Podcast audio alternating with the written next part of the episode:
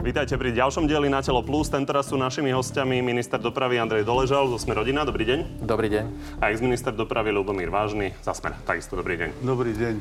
Páni, postupne sa dostaneme k cenám diálničných námok, k mýtu, k prioritizácii, kde sa čo začne ako prvé stavať, ktorý, ktorý región dostane prednosť, ale začneme tým, čo ľudia počúvajú najčastejšie a to sú sľuby o tom, kedy konečne bude diálnica do Košic. Poďme sa pozrieť na ten najznámejší.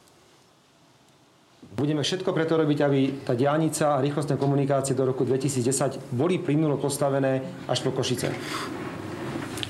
Odpovedáme veľmi presne na vaše otázky. Pán Vážny, vy ste boli vtedy minister. Nevyšlo.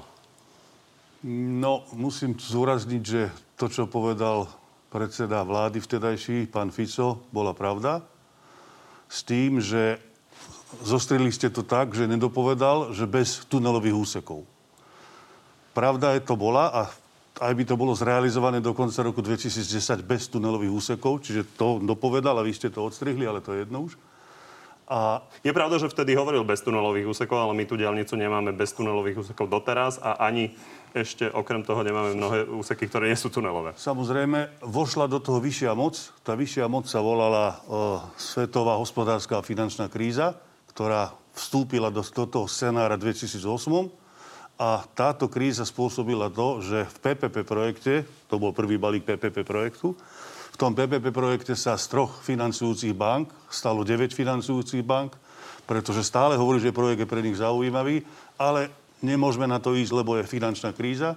A tie banky to rozbili tak potom, že sa to stále utlmovalo, až sme dospeli k tomu, že nastúpil hrobár výstavby diálnic, pán Figel, alebo ex-minister Figel, a ten pochoval ten prvý balík úplne, že to roztrieštil, zrušil a rozkúskoval na malé úseky. Ja si na druhej strane pamätám trochu aj váš skepticizmus k tomu, čo sa všetko dá a nedá. Teraz sa ukazuje, že naozaj niektoré úseky napríklad zažívajú zosu a bol by problém ich asi dokončiť tak či tak. Určite. Poďme teda do reality. Určite nie, je to na dlhšiu debatu, ale fakt, že všetky tie úseky mali stavebné povolenia, fakt, že všetky tie úseky boli pripravené veľké konzorcia stavebné stavať a fakt, že slúbili, že do roku 2010 to postavia. Ale skrachovali alebo zlyhali banky, ktoré ten proces PPP zastavili. Ano. Aj aktuálne konzorcia slúbili dostávať niektoré úseky, ktoré sa nám naťahujú. Páni, poďme sa teda pozrieť na realitu. A kedy môžeme mať diálnicu do Košic do roku 2010 z Bratislavy? Ja tú chybu nezopakujem, respektíve nebudem hovoriť a nebudem sľubovať. Lebo sa to nedá povedať práve vzhľadom na to, aké máme procesy a najmä pri, pri verejnom obstarávaní a možné odvolania, ktoré môžu byť teoreticky do nekonečná, tak neviem povedať, kedy bude diálnica do Košic. Predpokladám, že tam smeruje tá otázka na D1. Viem, že to je vážna téma, ale ja to zľahčujem. Tá diálnica do Košic už je, hej, ale cez Maďarsko. To je tá, to je tá vtipnejšia odpoveď. Ale teraz poďme, poďme k tým konkrétnym úsekom, ktoré chýbajú reálne chýba úsek Višňové, úsek tunela Višňové, reálne chýba Turany Hubová a reálne chýba Hubová Ivachnová. Reálne chýba, ale ten už sa stavia aspoň, to je e, západo-južný obchvat Prešova. Takže toto sú tie reálne tri úseky, ktoré, ktoré nám chýbajú. Višňové je reálne, že dostaviame do 23. Stále to tvrdím, stále si za tým stojím, stále tomu verím. Hubová Ivachnová je realizovateľné tiež, že stihneme do konca alebo do, do roku 23 a prečo neviem odpovedať na tú konkrétnu otázku, kedy bude kompletná diálnica do Košic, to je práve úsek Turany Hubová, ktorý sa ešte stále len pripravuje. Teraz sa precizuje alebo dorába tzv. vodná EIA. Minimálne máme už jasný, a to je tunelový variant. Čo nemáme jasné, je financovanie, lebo to je miliarda eur. A tam sa môžeme vrátiť k téme PPP projektov. Ja to v princípe túto diskusiu, diskusiu príjmam ale ešte stále musíme projektovať, ešte stále musíme e, tú stavbu pripraviť, aby sme ju len Čiže viete teda slúbiť ľuďom, že s výnimkou tohto úseku, ktorý je niečo vyše 10 km pri Ružomberku, tá diálnica bude do roku 2023? Ešte raz, s výnimkou úseku Hubová Ivachnová? Ak sa nič významné nestane, viete čo, zoberiem si čas do konca roka, kedy by malo byť jasné, či budeme mať a či vôbec niekto bude schopný predložiť ponuku na dostavbu tunela Višňové. Momentálne prebieha tzv. súťažný dialog. Uh, súťažný dialog je legitímna forma verejného obstarávania. Máme tam troch potenciálnych uchádzačov. Tie diskusie sú veľmi náročné, lebo sa jedná o dostavbu úseku, ktorý nie je jednoduchý. V tom tuneli sú veci, ktoré sú aj nepredvídateľné, ale zatiaľ od všetkých troch máme signály, že budú chcieť predložiť ponuku. Takže ak predložia ponuku a na začiatku roka 2021 začneme stavať, je to stihnutelné do 23. S výnimkou toho jedného úseku. S výnimkou uh, Turany Hubová. Pán Vážny, reálne? reálne?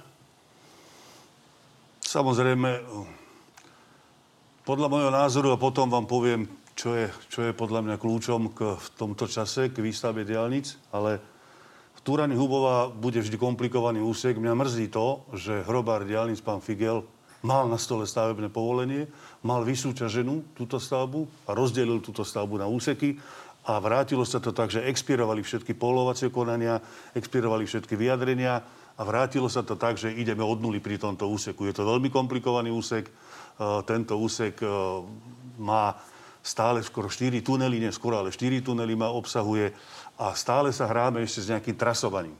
Čo ma mrzí, lebo v roku 2007 sme to jasne zadefinovali, ale prišla finančná kríza, stále sa posúval scenár a potom to nová vláda pani Radičovej... Doležal, vy si myslíte, že by to bolo tak, ako hovorí pán Vážny, že dnes by to stálo? to je špekulácia, ťažko sa k tomu, ťažko sa k tomu vôbec vyjadri. Je to ťažký úsek, je, to, je tam veľa tunelov, je tam veľa razenia, je to chránená oblasť, máme tam relatívne veľký odpor eh, miestnych, ktorí sa reálne boja o to, že prídu o vodu. Väčšinou, keď vrtáte, tak tunel môže zobrať vodu z toho masívu.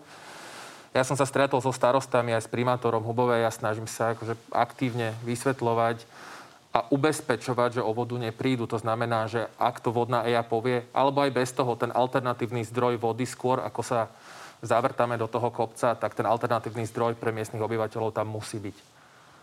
Takže netrúfnete si povedať ani, že do roku 2030 nebudem bude hovoriť, kompletná nebudem, nebudem robiť tú chybu, lebo sa to nedá predikovať. Naozaj sa to nedá predikovať, kým reálne nebudeme mať vysúťaženého zhotoviteľa. Vtedy môžem povedať, že ak všetko dobre pôjde a budeme raziť tak ako na Bikoši v Prešove 4 metre za deň, tak sa to dá vypočítať a povedať, dokedy to bude. Neurobím tú chybu. A aj s celým tým komunikačným týmom, aj so štátnymi, keď hovoríme, nesľubujeme to, čo nevieme garantovať. Pán Vážny, nedá sa to slúbiť? Tak vždy sa dá slúbiť.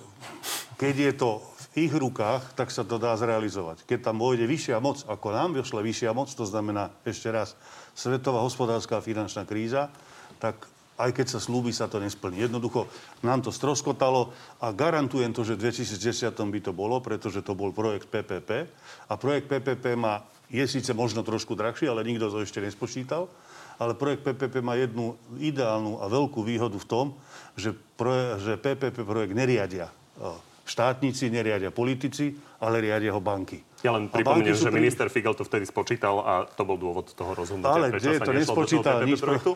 nespočítal nič a neposkytol nič, čo by stálo za, za vôbec zmienku. To sú nezmysly, čo spočítal. Možno ešte len krátka reakcia. Prečo sa stále bavím o sľuboch? Na čo sú ľuďom sľuby?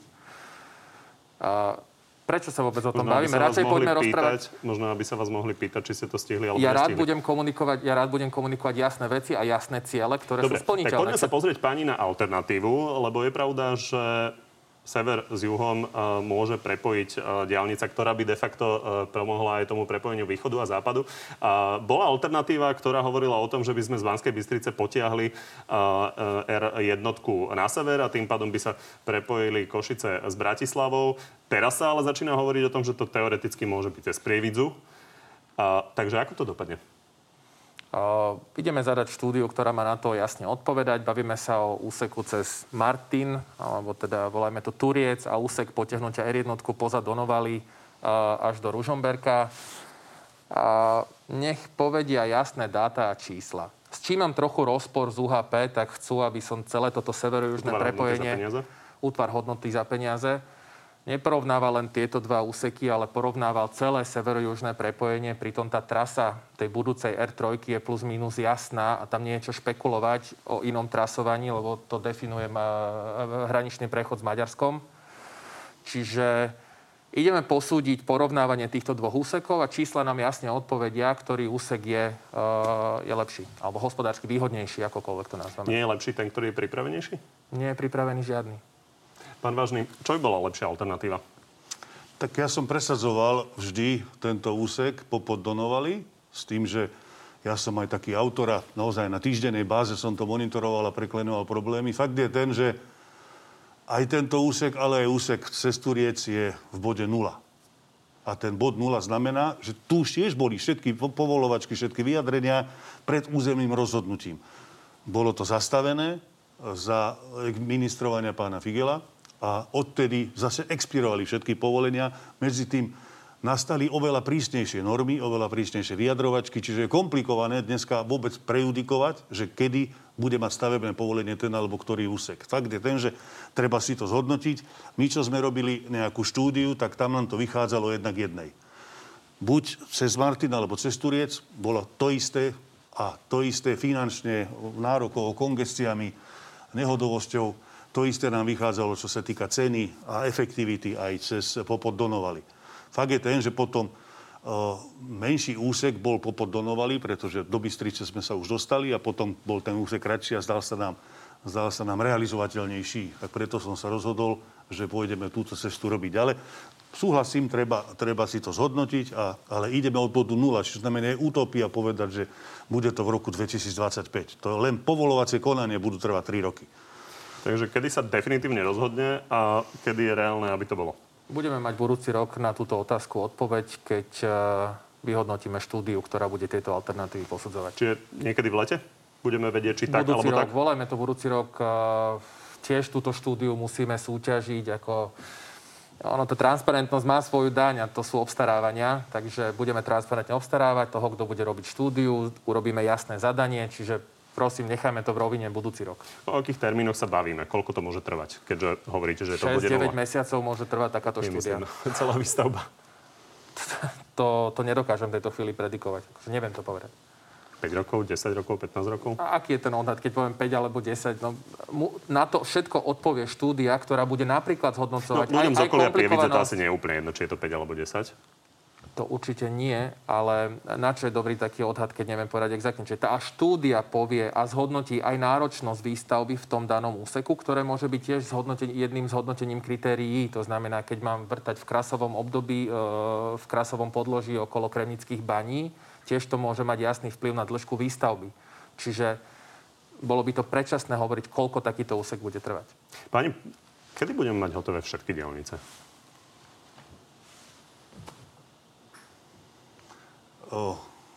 Vždy to záleží od toho, či sa ich oplatí stavať a či je efektívna. Hej? To znamená, že diálnicu niekde úplne príšerné nad Tisou, alebo keď dáte tú mapku, tak budeme mať hotovú možno 2035, pretože nie je ju treba. Jednoducho veľa diálnic dneska bolo stavaných, alebo dnes bolo stavaných ešte keď nebola efektivita dajme tomu tunel Branisko. Každý hovorí, kedy bude druhá rúra. Ale intenzita dopravy tam bola za mojich čias okolo 7 tisíc vozdiel za 24 hodín. Ani Švajčiari si nedovolia stavať náročnú stavbu ako tunel, keď je tam takáto intenzita. To je pravda, len je problém s poruchovosťou toho tunela, ktorá spôsobuje, už, že nie to je už druhá vec. jedna rúra. Ale to je vec nastavenia zmluvy. Jednoducho musia a v tom je čaro PPP projektu, pretože sa platí za dostupnosť tomu koncesionárovi a ten koncesionár si veľmi dobre rozmyslí, kedy robí údržbu.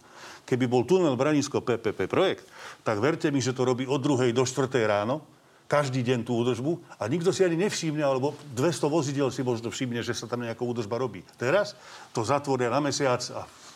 Pán minister, na to sa východniari veľa pýtajú. Kedy bude druhá rúra Braniska? Dobrá otázka je v súvislosti s prioritami. My sme ju, eh, my sme ju zaradili ani nie tak do toho zoznamu priorít, ale toto bol jeden z rozporov z UHP, lebo pri zrátaní dopravných intenzít, pri zarátaní príslušnosti k medzinárodnému koridoru sa to nejaví ako priorita. Avšak z toho stavbarského hľadiska sa to ako priorita javiť musí, lebo je práve dôležité myslieť na údržbu tunela. To znamená, v horizonte 5, 7, 8 rokov nás čaká zásadná rekonštrukcia tejto tunelovej rúry, lebo sú tam isté problémy to by znamenalo dlhomesačnú, možno 9, možno 12-mesačnú odstavku tej prvej rúry. Čiže z tohto hľadiska sa zrazu tá druhá stáva prioritou.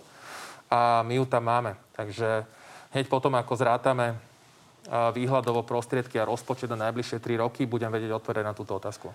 Keďže tá rúra jedna tam už je, tak je jednoduchšie k nej pridať tú ďalšiu?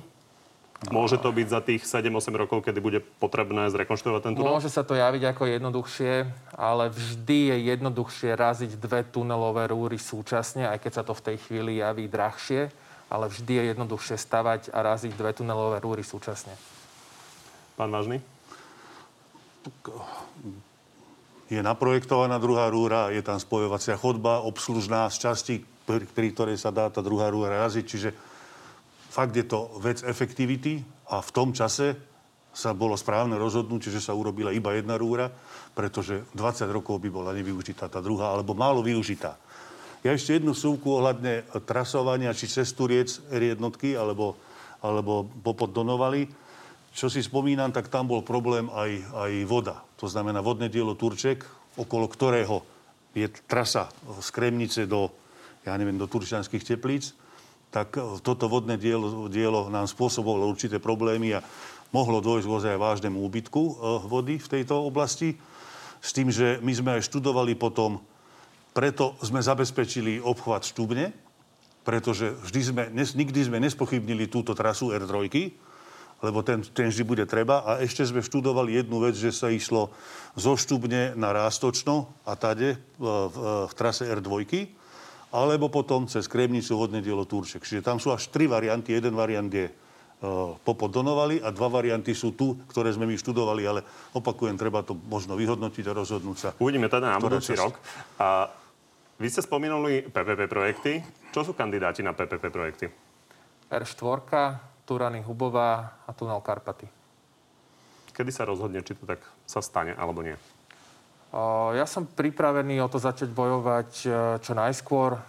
Musíme to zhodnotiť. Terajšia doba, veľmi podobne ako pred tými desiatimi rokmi, nepraje možno veľkým investičným projektom som pripravený, som pripravený otvoriť tieto diskusie už budúci rok. Už teraz si možno e, ľudia z východu a stredného Slovenska povedia, že v Bratislave sa postavil obrovský obchvat. Ďalšia, toto by bol najdlhší tunel, ten e, tunel cez Karpaty, obrovské náklady. A naozaj Bratislava potrebuje viac tie diálnice ako napríklad streda východ? Na to práve má odpovedať, a to sú tie otázky, alebo to je ten dôvod, prečo sme robili priority vo výstavbe cestnej infraštruktúry, aby som mal jasnú odpoveď pre každého starostu, primátora, pre ktorého sa jeho cesta, jeho tunel, jeho obchvat javí ako najprioritnejší, čo je úplne pochopiteľné, ale nemôže byť všetko najvyššou prioritou. Čiže preto sme pripravili jasnú metodiku alebo koncepciu posudzovania priorit vo výstavbe cestnej infraštruktúry. čo poviete na to, že súčasná vláda teda hovorí, že to bolo treba urobiť, lebo minulé vlády sa vždy rozhodovali na základe toho, kto bol ministrom, kto bol z akého regiónu? Čo bolo treba urobiť? Nerozumiem. Že bolo treba urobiť prioritizáciu, lebo napríklad Aha. Eh, Most Hit, keď eh, šéfoval ministerstvu dopravy, tak prioritizoval, priorizoval, eh, aby sa išlo juhom. Určite. V podstate aj za mojej éry my sme nemali plán priorít, ale samozrejme, že sme riešili to, čo pôjde do výstavby. Veľmi zmysluplný plán. Ten plán sa volal plán prípravy a výstavby diálnic. A určite ani v týchto prioritách nebude len čistá matematika. Určite tam bude aj určitý vplyv. Samozrejme, ten sa dá skryť pod niečo, takže nikdy sa nevyhnete tomu, že tam bude určitý politický vplyv. Koľko čo sa týka... sa rozhodli na zmenu trasy podľa toho, čo chceli kolegovia z, z ani raz, regiónov? Ani raz. Boli výjazdové zasadnutia vlády, kde samozrejme v tých regiónoch tlačili, ale ja som vždy zastával názor, že urobme prípravu a uvidíme. To je aj titul R8 napríklad. Topolčanoch bolo výjazdové zasadnutie vlády. Ja som súhlasil s prípravou a same sa to potom dostane do nejakého utlmeného štádia, tak by som to nazval. Toto je to, ak dovolíte, toto je práve to nebezpečné, že sa začne pripravovať až príliš veľa úsekov naraz. Potom sa tie prostriedky rozplynú, potom sa tá pozornosť a fokus diálničnej spoločnosti alebo slovenskej správy ciest rozdrobí na príliš, príliš veľké množstvo úsekov. Aj teraz máme v tzv. príprave 80 projektov na čo, keď do výstavby sa z nich dostane len malý zlomok v najbližších rokoch. Čiže to nie je len o plánovaní a prioritizácii výstavby, ale o presnej alokácii zdrojov aj na prípravu. Čo to znamená príprava? Možno približím divákom. Ako príprava je štúdia realizovateľnosti, príprava je územné konanie, Príprava je napríklad aj výkup pozemkov. To už je istý záväzok, ktorý môžeme spraviť až po platnom územku. A potom je stavebné konanie. Pán minister, vy ste slubovali teda, že ľudia si budú môcť e, jasne prečítať, čo sa dá postaviť a čo sa kedy stihne. E, takže kedy im ten zoznam dáte, lebo už ste ho mali dať na vládu? Možno trošku neuvážne som, a to priznávam, nemám problém priznať tú chybu, že som tam dal do uznesenia termín 15. október, konec koncov 14. Myslím, že 14. bol len predložený štátny rozpočet takže 15. to je nestihnutelné. Ale ak hovoríme o koncepcii, ktorá má presluhovať, tak toto poviem, alebo ktorá má presahovať moje funkčné obdobie, tak myslím si, že ešte tých pár týždňov počkáme. Takže kedy? Do konca roka? Určite, do konca roka určite. Konec koncov e, štátny rozpočet ešte zatiaľ ani nebol v parlamente a nemá zmysel hovoriť o detailných, e, o detailných stavbách, ktorá pôjde, ktorá nie, skôr ako nebude jasné to číslo, ktoré pôjde na cestnú infraštruktúru. Roka. Pán Vážny, dobrý krok? Nesúhlasím s tým konštatovaním, že e, príprava je, je rozsiahla. Jednoducho ten, kto má prípravu, ten vyhráva. Je veľa stupňov prípravy a dnes to jasne uvidíme, alebo vidíme, že tá pripravenosť je veľmi nízka, hoci je rozdrobená, súhlasím, ale to finálne štádium v príprave má málo stavieb a hrozí to, že bude veľmi znížená, znížené kapacity alebo dopyt po stavebných kapacitách a v čase, v čase takéhoto obdobia by sme práve tento moment mali využiť. To je ten môj názor na výstavbu diálnic, čiže pripravovať treba všetko, do finálneho štádia prípravy treba dostať len to, čo naozaj sa realizuje, alebo čo sa bude realizovať v krátkej dobe, ale prípravu treba robiť v maximálnej možnej miere, lebo ten, kto má prípravu, ten vyhráva. Ešte poslednú... Ja len ešte k tomuto poviem, že ak ideme už opustiť tému diálnic, Uh, Budeme sa baviť o diálniciach ďalej, ale chcel som sa dotknúť ešte jedného úseku. Vy ste spomínali Višňové. Je dnes úplne jasné, že sa bude dať pokračovať v tej rúre, ktorá bola vyhlbená? Zatiaľ to vyzerá tak, že sa v nej bude dať pokračovať. Uh, bodka. Čo môže rozhodnúť, že nie? Že by bolo treba hlbiť novú? že nedostaneme na to relevantnú ponuku a že zhotoviteľia povedia po zhodnotení situácie v tuneli, že to je nerealizovateľné a treba robiť novú rúru. Ale zatiaľ to tak nevyzerá. Tie úseky sa budú dať opraviť aj za cenu toho, že niektoré úseky primárneho ostenia sa budú musieť zhodiť, že sa budú musieť opravovať betóny. Ale to je podľa tých informácií, ktoré mám, to je všetko realizovateľné a dostavateľné. Pán Vážny, bude to tak? Musí to tak byť. Ja len mňa míli to, že nehľadáme vinníka keď bola štátna expertíza na tento úsek alebo na ten tunel bola 850 miliónov a bol zrealizovaný za, alebo bol vysúťažený za 410 miliónov eur, o tom niečo hovorí. A vtedy to všetci tlieskali niekomu, ex-ministrovi Figelovi a jeho, jeho skupine. A pozrite sa, kde to dopadlo. Skrachovali tri generácie živnostníkov, skrachovali tí dodávateľia. Dodávateľia nakoniec povedali, že my to nevieme za túto stavbu realizovať a vznikol z toho neriešiteľný alebo ťažko riešiteľný problém. A tu treba hľadať príčinu a takýmto chybám sa treba vyhnúť v budúcnosti. S tým sa nedá nesúhlasiť. Ako treba stavať a treba uh, stanovovať predpokladané hodnoty zákazky tak, aby zohľadňovali uh, reálnu cenu výstavby. A treba tvrdo kontrolovať a pozorne sledovať podozrivo nízke hodnoty zákazov, keď sa preukážu v súťaži a pýtať si od zhotoviteľa e, preukázanie týchto extrémne nízkych hodnot. Pani, poďme sa pozrieť na to, e, čím to zaplatíme. E, jeden zo zdrojov sú diálničné známky, tie sa roky rokuce nezvyšovali. Vy ste začali debatu o tom, že by sa zvyšiť mali. A odkedy sa zvyšia? A okolko? Tu si dovolím napraviť jeden mýtus a síce, že výstavba diálnic sa financuje z diálničných známok. To nie je pravda. Diálničné známky a poplatky za mýto i diálničné známky majú slúžiť na údržbu ciest, nie na jej výstavbu. A odpoveď? odpoveď je, že za posledných 10 rokov nikto nenaberal odvahu zvyšovať ceny diálničných známok. To znamená, ak za posledných 10 rokov sa dostávalo rádovo, myslím, že to bolo do 200 kilometrov diálnic, za 10 rokov rástli ceny tovarov, služieb, z ktorých, ktoré vplývajú na cenu údržby, tak je minimálne legitímne sa baviť o cene diálničnej známky. Pripomeniem alebo prirovnám, cena diálničnej známky je ročnej, celoplošnej je koľko? 50 eur, myslím.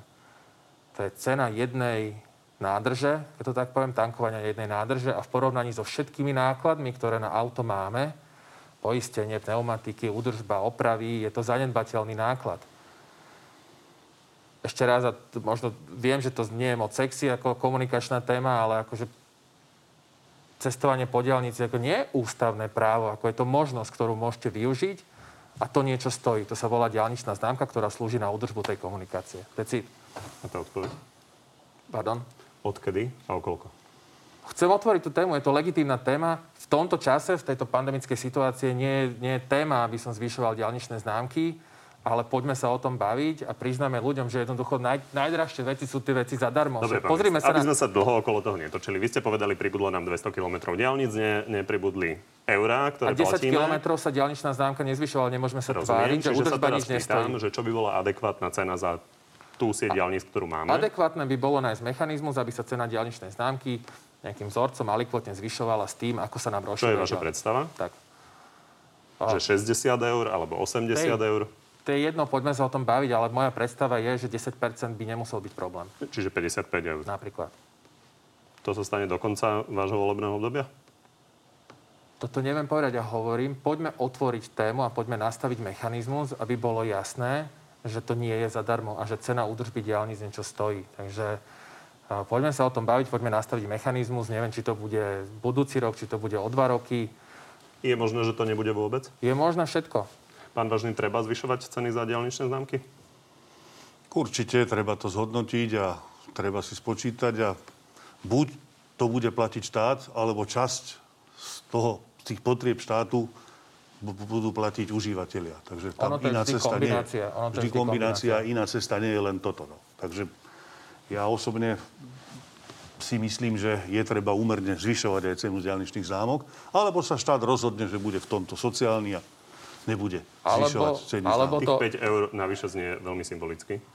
Znie, ale spolu s tým chcem nastaviť dlhodobo udržateľný mechanizmus, aby tá cena rástla spolu s rastom cien tovarov Čiže pribudne 10 kilometrov, pribudne napríklad, euro treba za Napríklad nájdeme mechanizmus, lebo to s tým zo všetko Rozumiem. súvisí. A nemôžeme sa tváriť, a možno si to práve potom schytajú tie cesty, rýchlostné cesty a diálnice, keď, keď je ich údržba nedofinancovaná, čiže tam hľadajme koreláciu. Vy uvažujete o tom, že by boli aj nejaké regionálne diálničné známky. To si máme ako predstaviť, že bude nejaká pre Spišiakov, nejaká pre Bratislavčanov?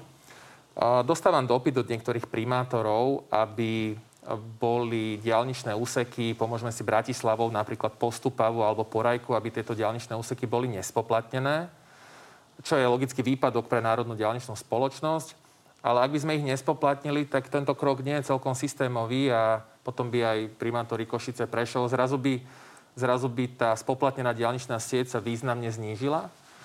Takže odpoveďou môžu byť aj po vzore iných krajín, napríklad Maďarska, tzv. regionálne, na schválne hovorím župné, regionálne diálničné známky, ktoré by boli, mali významne nižšiu cenu ako celoplošná a mohli by pomôcť občanom, ktorí bývajú v okolí alebo v tom danom regióne, ktorí si nechcú kúpiť celoplošnú známku, ale kúpili by si regionálnu.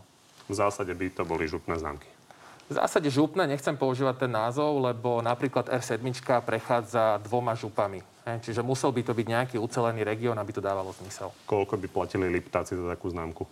To je naozaj predčasné, ale chcem otvoriť tú diskusiu. Poďme sa baviť o tom, či regionálne známky... polovicu tej diálničnej známky, alebo menej? Pán redaktor, na čo je takýto odhad? Akože, poďme sa o tom Možno baviť. Preto, poďme... to ľudí zaujíma. Viete, ja som človek dát a jasných čísel a nebudem strieľať od pásu ceny, keď k tomu nemám dáta. Chcel som, najskôr som priniesol ideu, poďme sa o tom baviť. Povedzme si, či to vôbec dáva zmysel a keď to bude dávať zmysel, tak bude na mieste sa baviť o cenách. Pán Mažeri, dáva vám to zmysel? Čo konkrétne? Regionálne známky. Je to jedna z možností. Poďme sa pozrieť ešte na mýto. Treba povedať, že NKU zhodnotil výsledky e, toho, akým spôsobom e, sa hospodarilo v rámci mýta. A vy ste reagovali pomerne podráždene. Pozrime sa na to. Na základe čoho on skonštatoval, že to je nehospodárne? To si vyťahol z pety, ten truhlík, čo to tam tára pred médiami z NKU? To je nenormálne, čo sa tu deje. Pán Vážny, naozaj veľmi veľa peňazí odišlo do Skytolu. E, prečo vám príde neadekvátne, keď to NKU zhodnotí ako nehospodárne, keď vlastne 48% peňazí odišlo do Skytolu? To bola cena toho systému v tom čase, vysúťažená cena systému, s tým, že... Ktorý nevlastníme. Tak to bolo postavené. Tak to, je, to je ten nezmysel NKU, ktorý nemá právo takéto niečo hodnotiť. Zákon aj dnes, aj vtedy o verejnom obstarávaní pripúšťal aj takýto spôsob. To znamená, že Národná dielničná spoločnosť ani štát nemal peniaze na to, aby to zrealizoval a zároveň Národná dielničná spoločnosť aj štát mal záväzok, že musí byť elektronické mýto do konca roku 2006 postavené. Ja som našiel situáciu, kde nebola ani čiarka, ani zákon urobený a banky ma tlačili cross defaultom na nds a vtedy som možno urobil chybu. Mal som nechať, nech nds padne, ale mi to bolo lúto, lebo bola rozbehnutá a museli sme riešiť nie z vlastných prostriedkov, ale z prostriedkov koncesionára. Preto to takéto bolo. Hej? Čiže toto je jedna, jedna z vecí. A druhá z vecí, ja nehodnotím to, čo sa potom stalo tými 32 dodatkami, 32 dodatkami, ale hodnotím postavenie, vybudovanie, naprojektovanie mýta a tam sme úplne v poriadku so všetkými zákonmi a NKU si dovolilo tvrdiť takéto nezmysly, že to bolo zle postavené, že to bolo zle vybudované. Pozrite si tú záverečnú NKU správu. si do, dovolilo tvrdiť, že to bolo veľmi nákladné. Nie, nie, nie, nie. To volilo, že to nemá štát. To je nezmysel. Od začiatku to bolo to postavené tak... na to, že to nemá ani štát. Áno, od začiatku to bolo postavené tak, že to nebude mať štát. Čo hovoríte na to, čo pán Vážny uh, argumentuje? Hm. Ťažko hodnotiť uh tú situáciu. Dôležité je, že my na to... No povedzte ľuďom, či vám príde adekvátne, že 48% zdrojov, čo vo finále znamená 760 miliónov eur, ktoré teda mohli byť určené na výstavu diálnic, uh, tak uh, išli do Skytolu tak je to neprimerane veľa aj v porovnaní s inými krajinami Európskej únie. Odpovedou na to, na to je, že my ten koncept meníme.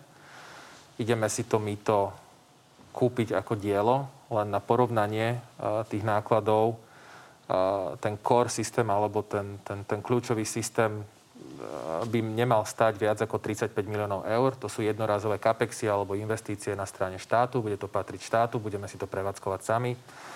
Nie je to neobvyklé, boli sme v, v Slovensku, boli sme v Čechách, boli sme v Maďarsku, čiže tú inšpiráciu máme, je to úplne obvyklé. Takže v tých hrubých číslach e, to porovnateľné obdobie 10 rokov by nás nemalo stať prevádzka takéhoto vlastného systému, zdôrazňujem vlastného, by nás nemala stať viac ako 350 miliónov a za porovnateľné obdobie by sme mali vybrať viac ako 2 miliardy. Čiže to je odpoveď toto mýto by malo byť a musí byť a bude jednoznačne efektívnejšie. To znie ako výrazne menej percent. Uh, musíme porovnávať porovnateľné. Jedna vec je niečo realizovať pred 12 rokmi a prvý v Európe, ako bolo Slovensko. Nemci zárovno s nami realizovali niečo také. Satelitný systém, myslím, nie brány. A druhá vec je po 12 rokoch, keď už je úplne iné vstupné náklady, keď už sú úplne iné obu jednotky a tak ďalej. Jednoducho to máte ako televízor. Televízor z pred 12 rokmi je niečo iné ako televízor dnes. Hej? To je veľký rozdiel. A mytné systémy e, v okolí v Európe e, fungovali aj iné a mali nie, nie, iné, nie, iné pomery nákladov. Nie, Slovensko, a určite nemali iné pomery, Slovensko malo prvé v Európe, samozrejme s Nemcami, satelitný mýtny systém. Pozor, to, to také neexistovalo nikde nič. Áno, rozumiem, ale viete, že ľudí viac zaujíma, že koľko sa vyberie, akože, či je to Áno, satelitné. a to tiež nie je pravda, čo skonštatoval NKU, že 760 miliónov odišlo a že na, na výstavbu diálnic mohlo byť použité niečo iné. Podľa medzinárodných účtovných štandardov, ja som si to osobne pozrel, to číslo je nepravda. To, číslo je polovičné z toho. Čiže veľmi nemôžeme na Slovensku brať to, že čo povie NKU je písmo svete. Aj oni robia chyby môj názor je teda, či sú tie chyby umyselné alebo neumyselné. Vy máte informáciu, že a... to tak nie je? No samozrejme, treba sa na to pozrieť, treba to spočítať. Nie, nie pán minister doložil. Tak je to veľa. 48% je veľa, ale eh, aby to nebolo len na pána Vážneho a treba naozaj mm. povedať aj pravdu, a to sú dodatky, ktoré ten samotný systém zásadným spôsobom predražili počas existencie mýta. Treba sa pýtať, bono, v koho prospech bolo spoplatňovať dvojky, trojky tzv. nulovou sadzbou. Čo to spôsobilo, keďže sme ten systém mali as a service ako službu? Čím viac transakcií, čím viac ciest monitorujeme alebo spoplatňujeme, už len tá idea spoplatňovať nulovou sadzbou je, je zvrátená, ale však dobre. Tak quo v koho prospech bolo začať spoplatňovať dvojky, trojky nulovou sadzbou? No tak hlavne v prospech Skytolu, lebo sme im zaplatili viac. Ešte raz, pôvodná idea bola spoplatňovať diálnice, rýchlostné cesty a vybrané úseky ciest prvej triedy. Z čoho mám príjem, za to platím. Zrazu... Len od vás asi uh, občania a vaši voliči očakávajú, že skôr nepo, nepoložíte otázku, ale poviete im, že v koho prospech to bolo. Neviem povedať, v koho prospech to bolo. Dobre, to si tak... musia povedať úrady, ktoré by to možno mohli vyšetriť. Ja len dopoviem jednu vetu. Keď som opúšťal kreslo ministra dopravy, tak bola podpísaná zmluva na mýto a náklady boli 20 to že sa stalo 48% z toho, opakujem, to sú tie dodatky, to nie je môj... A ja som bol za to určite na politickú objednávku niekoho, ukameňovaný, pretože NKU tú správu vyťahol dva týždne alebo dva mesiace pred voľbami. A to je nezmysel. Ešte raz, hodnoťme si to, čo, som ja podpísal, čo, čo sa mňa bolo podpísané. Žiadam, aby vyšetrovanie ukončil, bolo ukončené v tejto veci, aby sa konečne označilo, to je trestné oznámenia sú dve, aby sa konečne označilo a aby sa aj mne ospravedlnili tí ľudia, ktorí pred voľbami urobili takýto Boli ste už vypovedať? na moju osobu.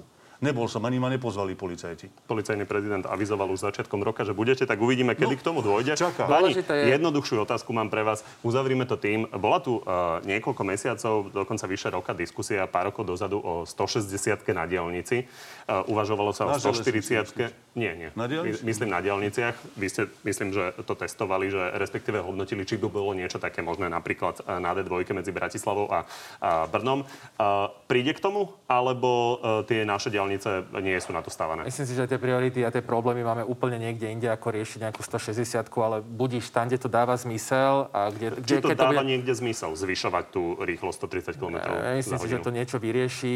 Je dôležité pozerať aj na bezpečnosť. e, Nech sa k tomu vyjadrí policajný zbor, experti. Ako...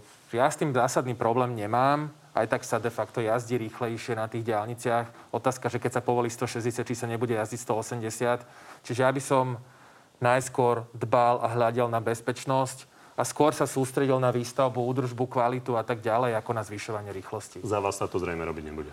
Ja to zásadným spôsobom iniciovať nebude, ako som už povedal, máme trochu iné problémy a priority. V tom sa zhodnete? No, my sme to robili a nám na Slovensku vyšli, nepamätám sa presne, ale 3 alebo 4 úseky. Jeden bol aj na D2 nejaký 7-kilometrový a tri boli na D1 po považí. E, súvisí to najmä s tou bezpečnosťou a s dostatočne dlhými e, nájazdovými pruhmi alebo výjazdovými pruhmi na diálnicu. Čiže a samozrejme sklop, klopenie diálnice, zákruty a tak ďalej. Čiže tie rovné úseky, niektoré to dáva zmysel, ale súhlasím s tým, že nejak to neušetrí čas e, strávený na ceste, ale je to niečo také, čo je aj inde vo svete, prečo by sme to nemali vyskúšať my. Ale samozrejme, tá bezpečnosť e, hovorí, hovorí za všetko. Presne, čo to ušetrí, tá zvýšená rýchlosť o 20 km za hodinu na tom pár kilometrovom úseku, e, je to rozdiel sekúnd, možno desiatok sekúnd. Páni, ďakujem vám za váš čas. Ďakujem pekne. Prosím. Že ste boli s nami, ďakujem aj vám. Pri Natelo Plus sa vidíme a počujeme opäť vo štvrtok o 6. na TV novinách aj na podcastoch. Príjemný večer. Dovidenia.